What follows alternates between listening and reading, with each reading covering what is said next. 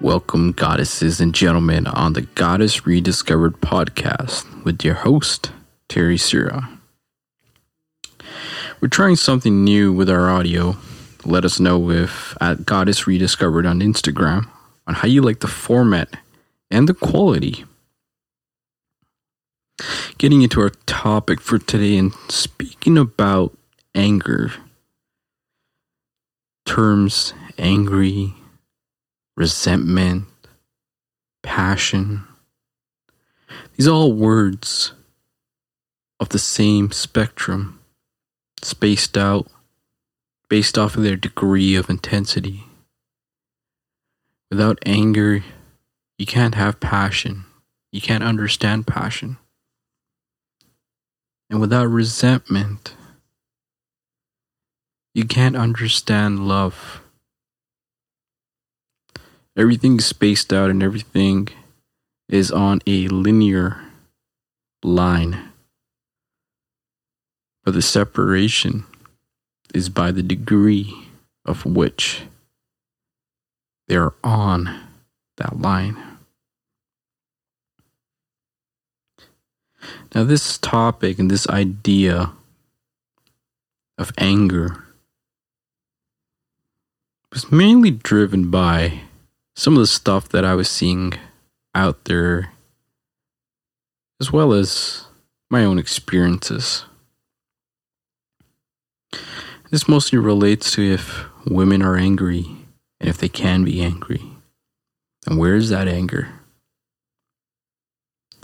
Usually, when we think of somebody angry or someone driven by anger, we usually picture someone like a macho man, all roided out and screaming at someone, or that maybe that kid that was picked on during school is now angry at the world. Those are some of the images, at least for me, that get conjured up when I think about anger or angry. We think about the expressiveness of anger, not necessarily the ability to sit with it and to be with it. And of course, these are all stereotypes. Anger is something we all go through and something we face, even myself. And it's that anger that causes our blood to boil, our veins to pop, and the sudden increase in our heart rate and the flushing of our skin. I would say it's much physiological as it is psychological and emotional. It can ruin the mood. It can cause love and trust to break. I recall reading this article and it spoke about relationships and anger. And that anger within a relationship is that it tends to start to destroy trust over time. Because it takes everything that you've built together and everything that you've loved and the person that you love and it starts to erode at that trust and it erodes at that love that's there. Which ultimately i think is not something that we want within our, our relationships. It's something that's emoted out. It's something that causes us to be and to express and to project that hurt or that need and especially as it starts to boil up. But what about women? When you look at anger and you look at how anger is portrayed within social media or even media in general within our culture, the media portrays women as that angry woman, as that shrill wife, the crazy ex girlfriend or I guess nowadays, uh, the new term, feminazis, or I think the one that's been more commonly used and the one that's been the oldest, well, somewhat the oldest, the angry black woman. Alexis from Living Lex writes that angry black woman, well, She's a woman that is loud, inherently enraged, overbearing, and disruptive. And this portrayal of the particular stereotype of this angry black woman is what prevents women from moving forward.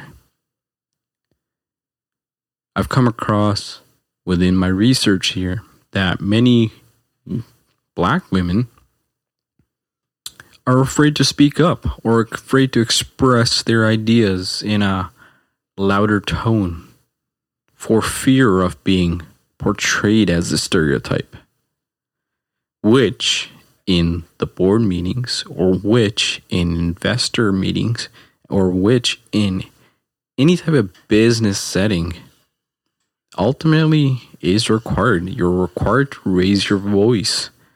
You're required to get to a state in which you can be heard because things can get heated. And perhaps you do have the best idea, and perhaps you do have that thing, that one thing, which will cause that company or even your own company or that investor to actually take off. But if you're constantly checking yourself and if you're constantly being suppressed, that anger, or at least that voice, tends to get shut out. And that idea will get passed over. Or somebody else might say it. Once we have these ideas, they're back out into the ether and we can pick up on them. But that's a it's another topic. And within society, I would say women are told not to be angry. There's this disdain towards females that are angry within our societies and within our culture and within our everyday lives. They're told to hold back within the workplace and within these day to day lives, like I mentioned. And I guess just thinking about that, if they are holding back, if women are holding back, then they're having their boundaries stepped on. If you can't express what your boundary is, because that's what really an expression of anger is, is if that need or if that boundary is being stepped on or encroached on, then you need to have the capability to be able to express yourself in having your boundary stopped and having that boundary set so that it doesn't get overstepped and so that you can feel safe within your being. Of course, there's some triggers within that. There's, of course, trauma laden within that too. But at the very basic sense of things, you need to have the capability to be able to stop someone from stepping on your boundary and crossing that. And I would say, in fact, that we see this within our societies, this double standard that it exists between men and women. That women are told that anger is not good, but men are kind of given the pass of expressing themselves.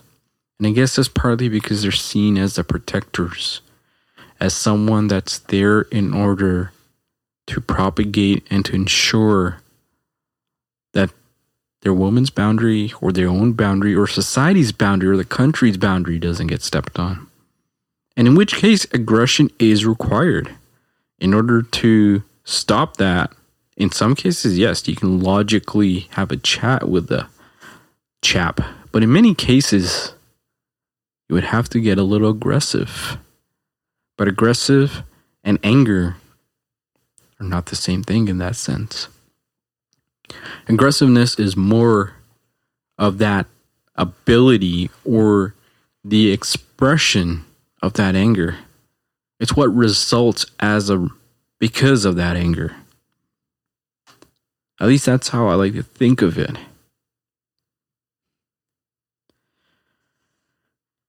And that anger, whatever that anger is and whatever it's stemming from, like I mentioned, is that projection.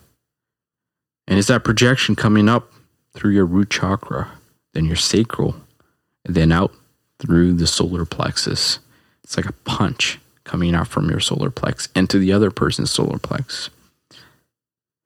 In fact, if you aren't aware of it, it doesn't even reach your heart. It doesn't even reach the other person's heart because it's not projected as such.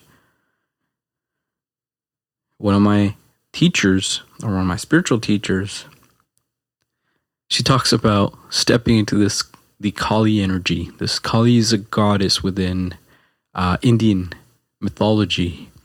Kali is the embodiment of everything that a powerful goddess is or should be to an extent when she's in her element or within her power.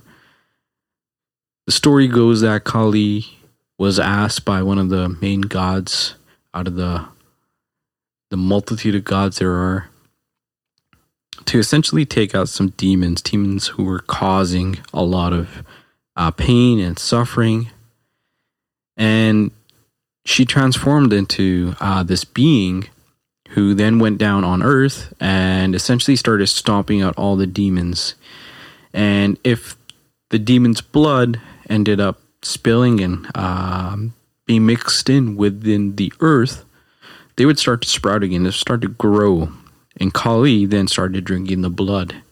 So in some images, if you look up Kali, you would see this fierce uh, woman, this animated woman, holding the uh, and uh, like the skull of her defeated foe and just uh, drinking her blood or drinking his or their blood.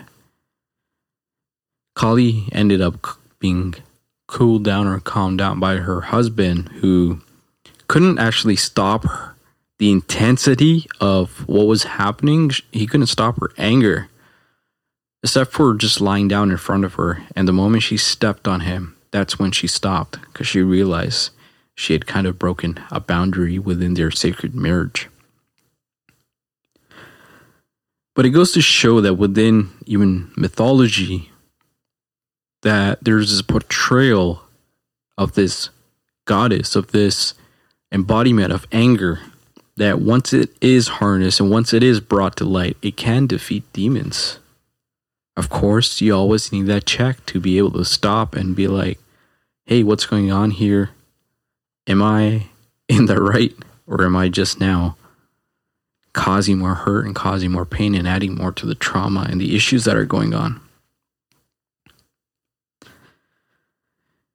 And as a result of the anger moving up through your root chakra, through your sacral chakra, and then up through and out your solar, if a man or a woman on the receiving end of things get obliterated by it, but if they are conscious enough, now there is a difference, they are able to reduce the magnitude of the hurt being received because they can stand in their power, they can ground and open up their heart even more.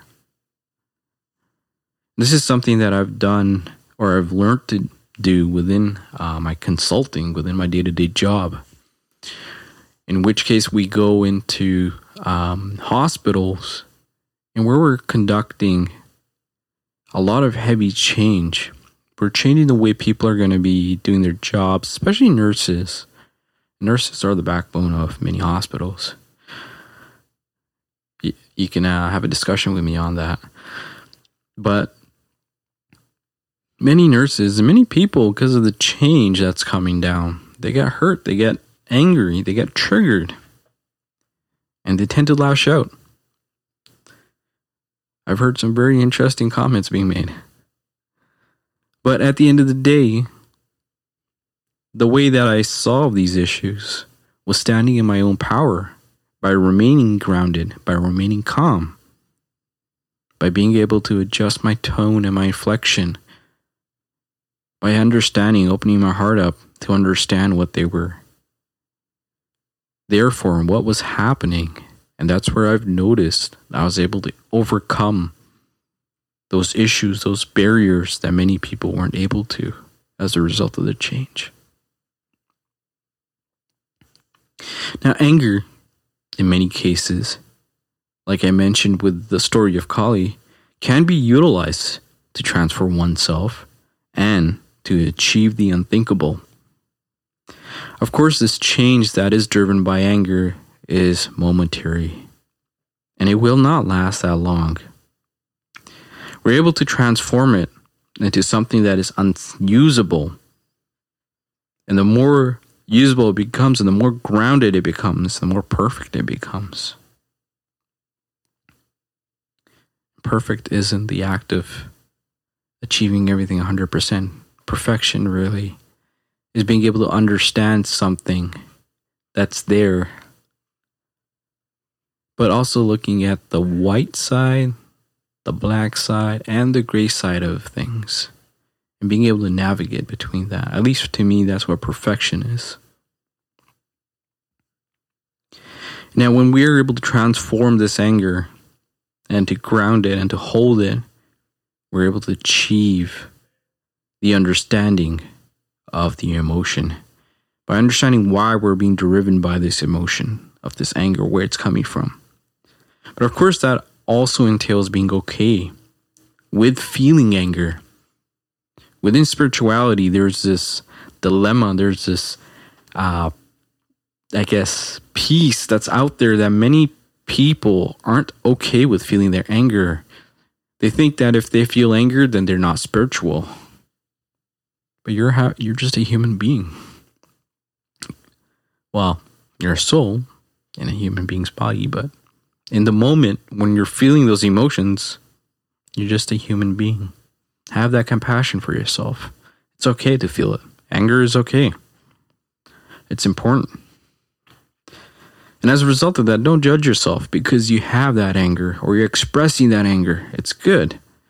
Of course, be careful of who you're directing to and where you're directing and how you're directing it. You gotta see where it, that anger is coming from.